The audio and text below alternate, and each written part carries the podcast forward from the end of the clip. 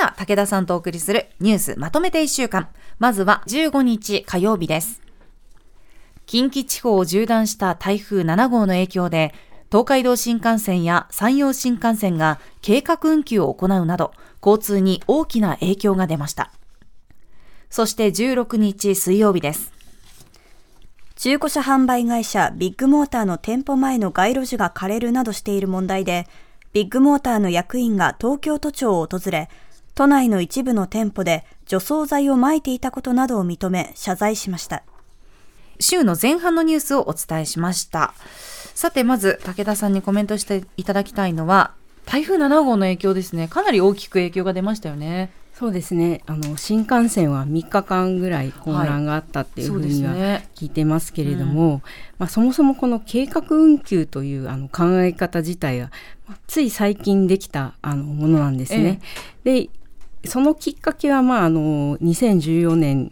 のその関西にこう上陸した台風がきっかけだったんですけれどもその時はその思ったより被害があの大きくなかったので、うん、あの動かせたのにどうして止めたんだみたいな批判もかなりあったんですね。でまあそれをまあ、そういう考え方があるんだよというふうに言われながらもうそれが全国エリアのものとして認知されるようになったのが、うん、2018年のその台風24号と19年の台風15号だというふうに言われています。でいわゆるその混乱をこう事前に回避するっていう意味においては計画運休ってすごくいい考え方だと思うんですけれども、ええ、やはりその公共交通機関としての使命、うん、まあ必要な人がいつでもこうなんですかね鉄道を使えるようにするっていう考え方自体を守りながら、まあ、安全をどう担保するかっていうその板挟みでこう計画運休のタイミングとかを決めることにこう各事業者は迫られているわけですよね。はい、でそこがかなりこう難しいなっていうのを今回の件でも思ったのと、あとやはりその始めるタイミングをどう告知するかっていうことですよね、うん、計画運休で、まあ、台風の状況って刻一刻と変わる中で、どのタイミングで始めてそれをどういうふうにこう前もって周知するかっていうのが、まあ、課題なのかなと思いました。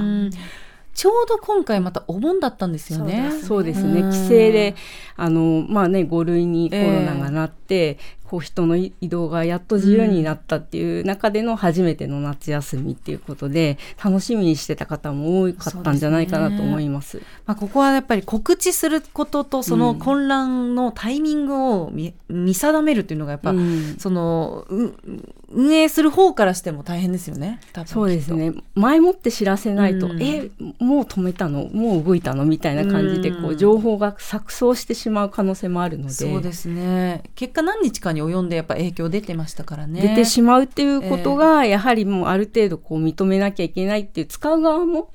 少しこう不便をやっぱ許容することが、まあ、計画運休をこう、円滑な運行には必要なのかなと思いますけどね。まあ、そうですね大切なことだとは思うんですけどね、やっぱ動かないとうわーとは思っちゃいますよね。そうですね影響がね出てしまう部分はありますけれども。さあそして水曜日のニュース、うん、ビッグモーターの除草剤についてですけれども、はい、こちらはいかがでしょうか？あの皆さん多分その中古車を売る会社がなんで除草剤でこんなに話題になってるんだろうっていうのは思うんじゃないかなと思うんですけども、はい、私もそう思ったんですが、うん、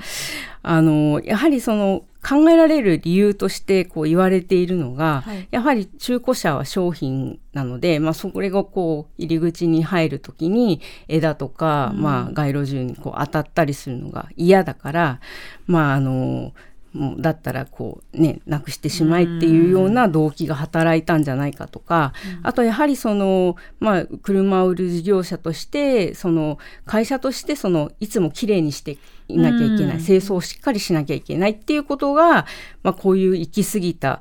なんかこう植物をねこれ枯らしてしまうみたいなことになってしまったんじゃないかという、まあ、いろんな見方があるんですけれども、ええ、そもそも私がちょっと疑問に思ったのがこういったその何ですかねあの除草剤巻かずともその枝を切ったりとか草むしりをしたりすればいいじゃないっていうような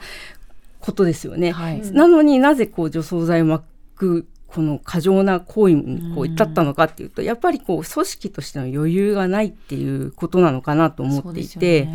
で、ね、聞くところによるとそのやっぱりきれいにしないとそのマネージャーとしてのそのノルマを果たしていないっていうふうに見なされて、まあ、あの最悪前賃金カットみたいなこともあったみたいな話もあの出ているので、えー、やはりそのそういったその余裕のない組織だったり、うん、こうガバナンスをきちんとそういうことはおかしいっていうふうに言える、うん、あの空気がこう組織の中になかったっていうのがとても問題かなと思いました。そうですね。もうそのなぜ巻くことに至ったのかってところですよね、うん、巻かざるを得なかったのか、ね、まあ、まあそんなことはないと思うんですけど、はい、その心理みたいなところがやっぱ問題ですよね。はい、はいえここまで週の前半のニュースをお伝えしました。続いて週の後半17日木曜日のニュースです。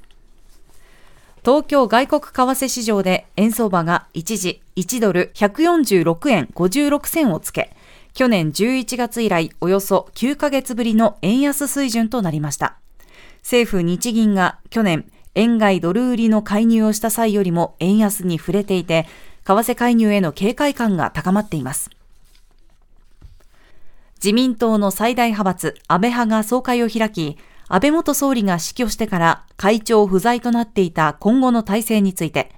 会長は当面置かず、塩谷会長代理が座長に就くことで一致しました。そして昨日18日金曜日です。経営危機に陥っている中国の不動産大手、恒大集団がアメリカ・ニューヨークの裁判所に破産を申請したと複数のアメリカメディアが報じました。去年の末までの恒大集団の負債額は3400億ドル、日本円でおよそ49兆5000億円に上ります。以上、週の後半のニュースをお伝えしました。さて、武田さん、円安が止まらないというそうです、ね、ニュースがありますけれども、こちらいかがでしょうか？はい、あの海外旅行夏休み行かれた方は、まあ、随分円安になったなというふうに実感する場面もあったんじゃないかなと、ねうん、このお盆で感じた方もいるでしょうね。はいまあ、そもそも今回のその円安あの為替介入した水準よりもいってしまったこの要因っていうのは、はい、あの日本の要因というよりもむしろそのアメリカ経済に、うん、あのまつわるものがやっぱり大きいんじゃないかなという見方が強いです。え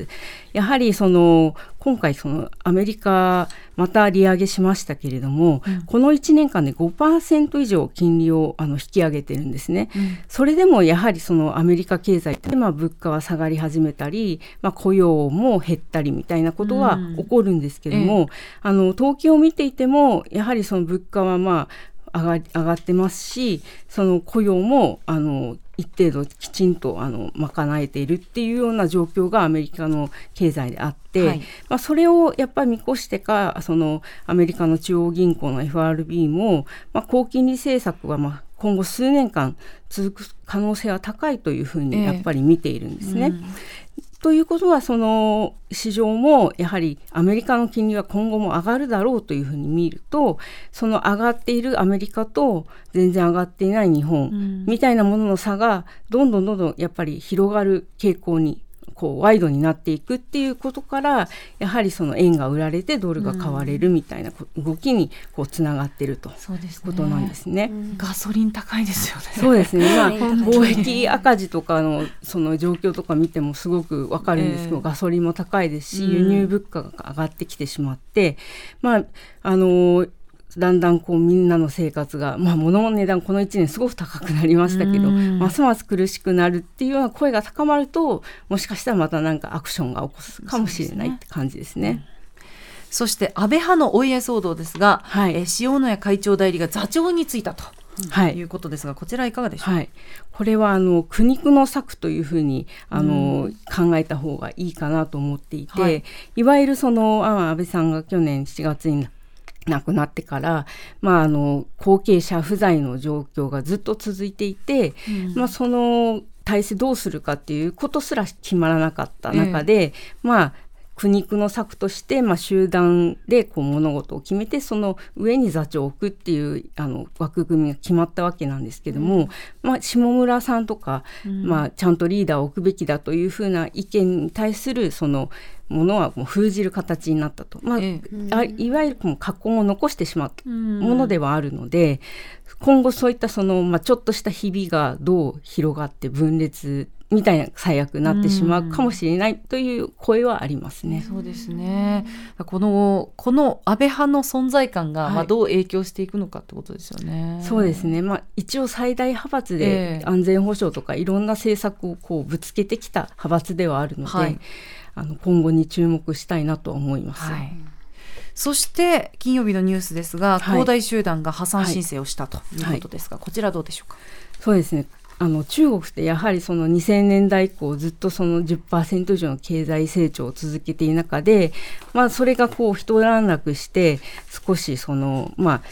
新状態っていうふうに言われて中でこう今後どうなるかみたいな中で、いわゆるそのやっぱりみんな所得がこう増えてきて家を買うようになったっていうことでたくさん開発が進んだ。で成長を見込んで投資マネーもいっぱい入ってきたっていう状況が、まあ、少しこう逆回転を始めたっていうところがやはりあの注目で。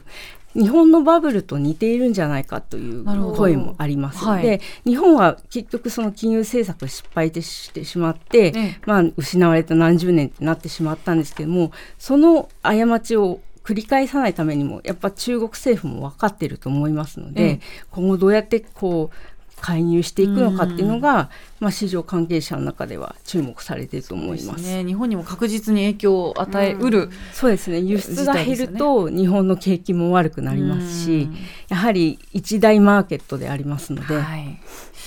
えここまで今週1週間のニュースをまとめてお伝えしました。蓮見紀之まとめて土曜日